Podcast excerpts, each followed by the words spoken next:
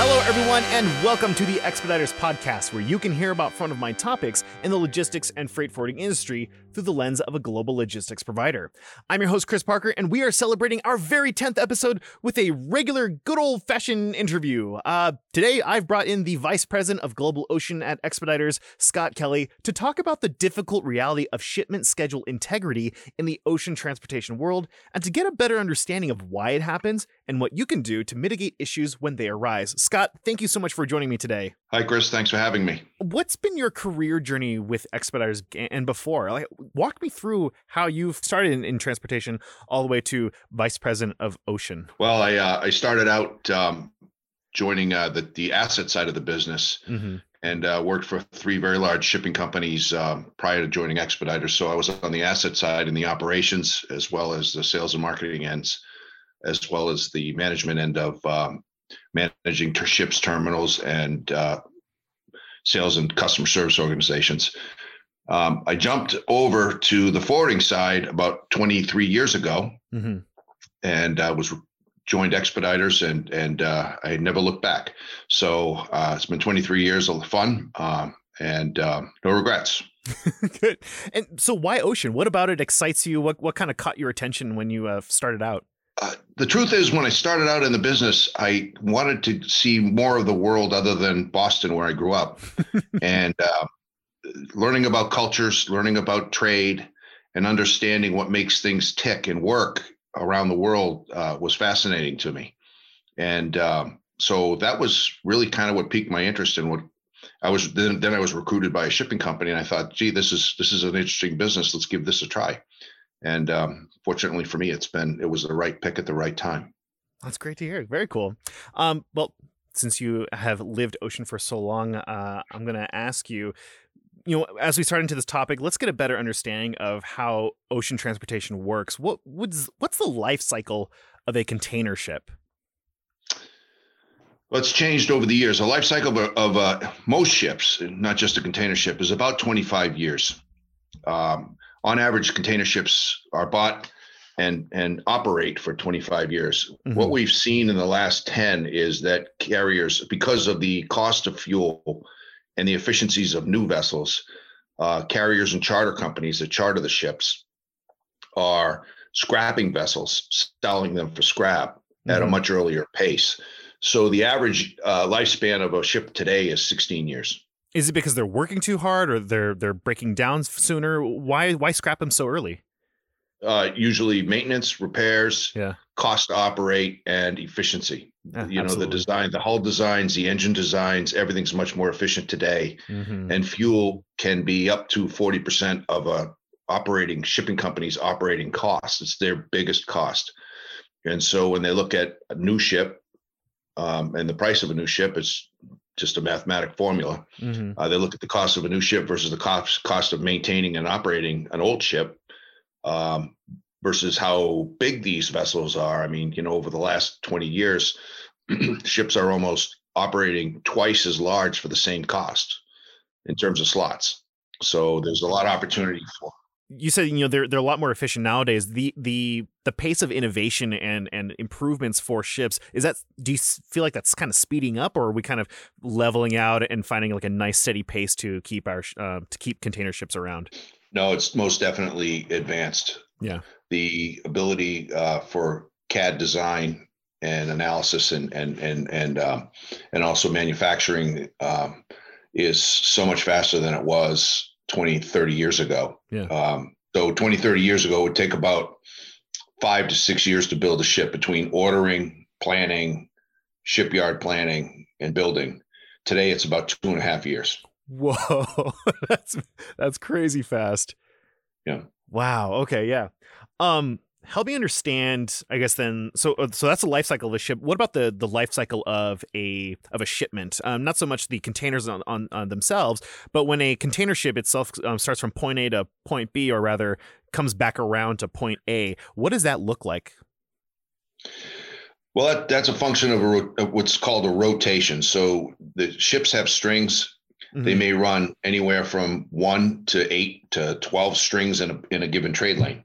And those rotations have fixed schedules. So they go on a rotation, and generally they take The ship seemed to like, the carrier seemed to like to optimize anywhere from 8 to 12 ship rotations. And so what they tried to do is they set up a rotation A at the places where they feel they have marketing strength and volume, and B, where they can gain some efficiency relative to running the vessels themselves and cost, because shipside costs are the second largest cost. So they want to run those ships into various ports where at the times when they can load up, maximize revenue and mitigate costs. So those rotations happen with a number of port calls, one way and then the other, if you will. They call it a head haul and a back haul, and then those rotations happen according to a ship schedule. So that's all well laid out. So it's called a pro forma ship schedule, and they lay out where the ships are going to go and when they're going to go into port. And then they further lay out berthing times, which is the time that the container ship can pull up to the berth, tie up and discharge and load. So it's down to that level. It's not things, in ports, it's not a queue where first in gets first in and the next guy's in line. There's very specific tie up times set up. And that's because the operator on the yard side, on the land side, needs to manage the flow of containers, and they also need to ensure that they have labor and plan for labor to load and discharge that vessel. And so now that we're talking, about schedule reliability, how are those things measured when they're kind of crafting these schedules out? Getting down to that berthing time level. What's being measured in order to build out those schedules? Well, on time is considered within 24 hours of the schedule. Okay. So that is what's considered on time. Today, on a global level, we're seeing the ship schedules running, the integrity of those schedules running at about 40% of the schedule that is set up pro forma. So, 60% of the time the ship is early, late, or just not there when it's supposed to be there. And that's a function of a lot of different, in a lot of environments, a lot of things that have changed the environment. So that's a function of the huge, massive volume that's coming out of Asia to the United States and Europe. Those are the two big trades that are struggling right now with schedule integrity. And if you look at most of the world's cargo travels east-west, not north-south. Right. So the major challenges are Asia to the United States, Asia to Europe, and Europe to the United States, east-west. And because of the enormous influx of volume, heavily driven by automotive and retail, we're seeing that there's been a number of challenges in the business that have caused the ship schedule integrity to change. And what's caused that is A, the volume, B, congestion in the terminals, C, equipment availability, and then D, dwell times. And dwell times are very, very challenging to the industry at the moment in key origin and destination ports. It's better in some places and worse in others, but it's very, very challenging. And that's a function really of the volume. So there's too much volume then at sea that the ports can handle. You said there's, not as much equipment out there. Are there too many ships out on the ocean right now? No. There's enough ships. It's interesting. If you really look at the number of ships and the number of containers for equipment availability, there is the supply demand ratio is almost balanced. There's a little more demand than supply, but it's tight. But, if you were just looking at pure numbers, the challenge is that the ships are not on time and the equipment is in the wrong place. And that's where dwell times come in.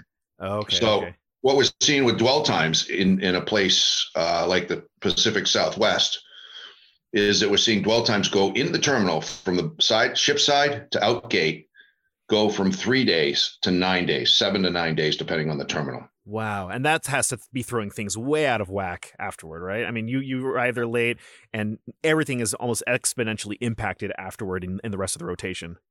Correct. And and in addition to that, we also look at outgate, from when it goes out to when it's returned to the terminal empty, and that time has gone from 3 to 10 to 12 days, depending on the location. So if you think about that, in terminal alone, where you go 3 to 9, you need three times as much equipment to service the same business. Wow. So what we're finding and what's causing container shortages at origin is that the cargo is sitting in containers at destination mm-hmm. for much longer periods of time, because at the moment, warehouses and distribution centers are full, mm-hmm. and labor's been challenging, caused by COVID. Inconsistent labor to be able to discharge those containers. Yeah, absolutely. Wouldn't anyone be able to just look at these numbers and say, hey, let's kind of do a reset on these schedules and get everything back on time? I mean, what could that look like? It's absolutely what the carriers are trying to do. They're trying to get back on schedule immediately. Yeah. The interesting thing about that, though, is they actually would they'd likely bring in even more ships if mm-hmm. To help supplement and service the business. But the fact is that every ship that can travel and carry a container currently is in use. It's right. under use. It's being used and it's chartered. So there's no slack capacity out there to go charter a couple of vessels and run them, a one-off special mm-hmm. run to help alleviate challenges. At the moment, the terminals at origin are doing fine in Asia. They're mm-hmm. a little congested and they're backed up in Southeast Asia, particularly. Mm-hmm. China seems to be okay, a little tight, but the destination terminals are challenged. Gotcha. Yeah. I mean, Michelle Weaver, a couple episodes ago, she joked about, seeing LAX just tied up and tons of container ships, waiting to get unloaded. I cannot imagine how many customers would be upset, further down the line as it has to make other stops and how those delays just kind of compound. Right. Exactly. Like I said, those ships are waiting and they may have had a berth time that they missed. Yeah. So now they're waiting for an opening. Gotcha. And so, again, it's this backup situation. It's you've got terminals full because the cargo isn't flowing out mm-hmm. Fast enough. And then you have ships waiting to tie up to the terminal. Until the terminal clears out, they can't bring a ship in and discharge it because there's no place to put the containers. And so what we're seeing when ships are tied up in LA, their average wait time is about 6 days. Wow. Now, they may or may not always be anchoring. Mm-hmm. But when they do anchor, and we're averaging about 20 to 27 containers a day on anchor mm-hmm. In LA, waiting for berthing times. But when they do sit, they sit for 6 days. Oh, and that means they totally miss their berthing time, and they're in the queue for the next opening. Yeah, yeah. They have. And so, yeah, so further destinations later on, they're just getting pushed further and further back of the line. Which exacerbates the schedule integrity problem. Yeah, yeah. So if you think about it, I mean, we're very, very busy right now, but if you took 30 ships and put them back in the Trans Pacific trade for the week that they're sitting, yeah, that capacity would ease things up pretty significantly. But sure. there's a challenge of the volume, the berthing times, the throughput, right. And the dwell times. So we built a number of tools for our customers to help them isolate and understand dwell time so that they can expand their supply cycles, expanding them, at the moment, mm-hmm. 7 to 14 days mm-hmm. to ensure that they're planning and they have their warehouse labor. They understand where their cargo is, and they're understanding when they're going to get their hands on freight. If delays are unknown and they're almost expected at this point, why is it hard to track and mitigate before the ship even comes to berth? I mean, can the terminal not kind of shift the schedule around to find a good slot for them or anticipate that? I mean, why is it hard to, I guess, account for all of it? Well, the challenges is there's multiple sources of information for ship schedules, mm-hmm. ship location, and ship location relative to where they are versus their berthing time. Mm. We are building tools at the moment to pull all the different data sources together and build out models that will give our customers better insight to when they're going to be able to see that cargo on the ground at the destination terminal and handle it and get their hands on it. Gotcha. So without talking in specifics about how we get the data, but there's a number of different sources, mm-hmm. Including from the carrier. That's one of them, but there's multiple other sources that we are working with to isolate and understand what is an expected, when can the customer expect to see the cargo available. I would want to point out that, we have built out and are currently giving our customers information about dwell times in the top 30 ports in the world. So we have that information so that they can build in expected loss in transit time because mm-hmm. of congestion and because of how long cargo is sitting. So, we know that at the terminal level, all the way down to the terminal level, specifically which terminals are more congested than others and what we're seeing for dwell time from ship side to outgate and then outgate back, and also ship side to outgate to rail, okay, which is important because right. There's a little bit of dwell time loss there as well. It's about 7 days or so. We have all that information as well as information on how long ships are sitting waiting. Mm-hmm. And that's all being published every Monday.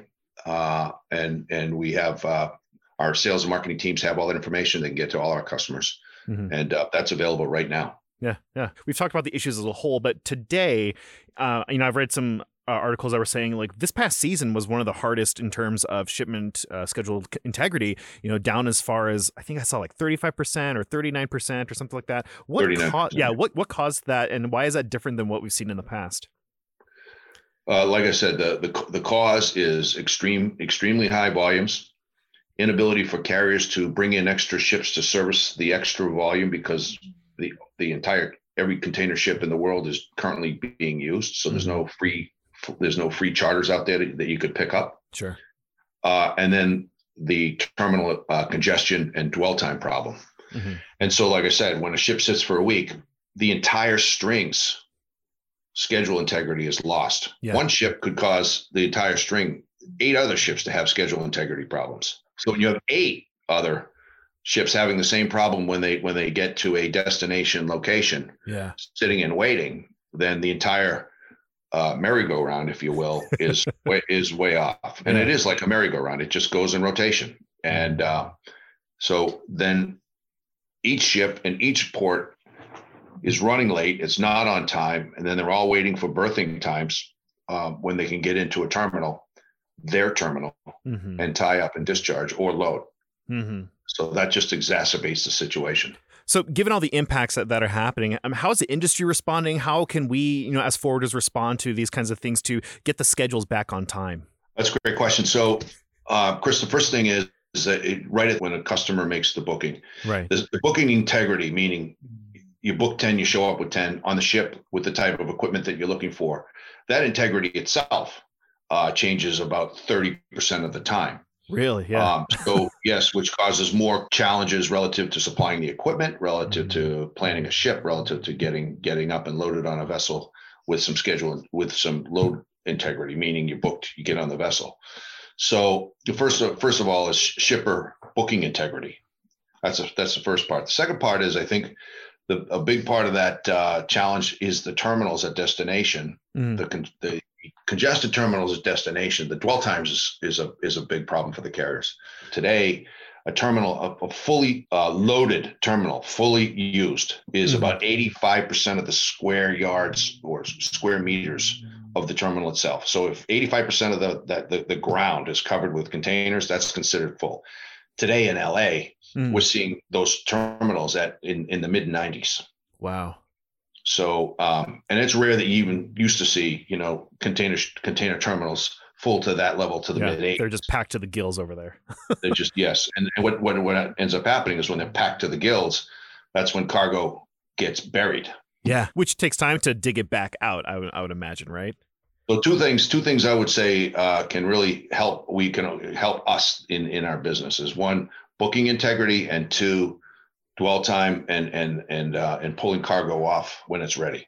So it sounds like there's like then a level of a level of data then that needs to, like, a strong relationship with data that customers should be having, with their ship or with their forwarders or with the carriers that they're working with, to make sure that all the information is accurate. Like, how can they decrease the margin of changes that they're having, as they're sending out their containers? The data certainly helps us manage what's happening and understanding what's happening, and help maybe helps. And it does help us plan for us and our customers, plan for arrival, discharge, and delivery.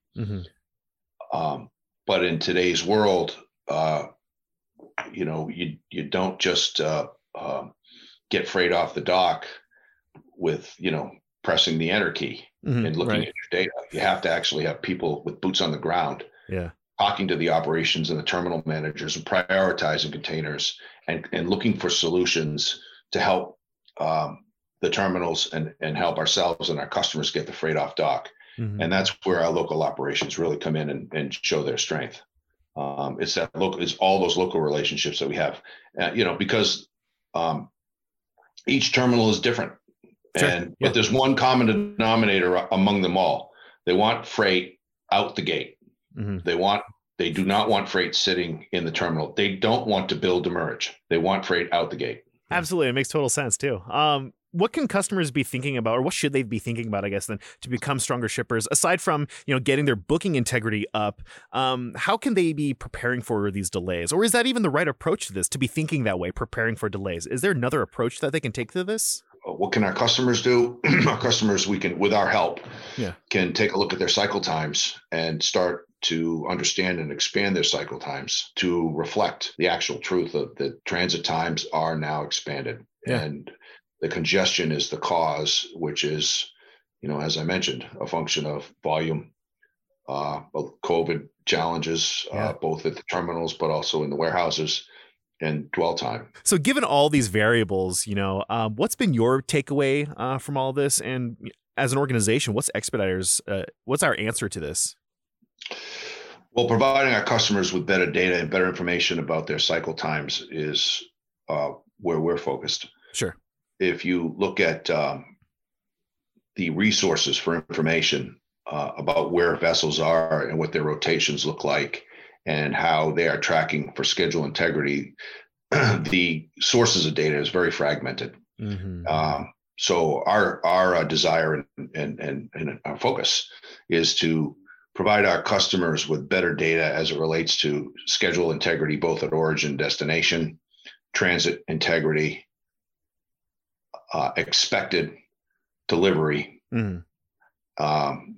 all built from the various sources of data that we have, combined with some machine learning, to give our customers, you know, a better viewpoint of when they're going to be able to get their hands on their cargo, and understanding that they need to communicate within their organizations that freight will arrive early, late, or on time. And as we progress and as we get through this challenge as an industry, there'll be other challenges in the future. But giving our customers a better understanding of when they can see and get their hands on their cargo is where our focus is right now.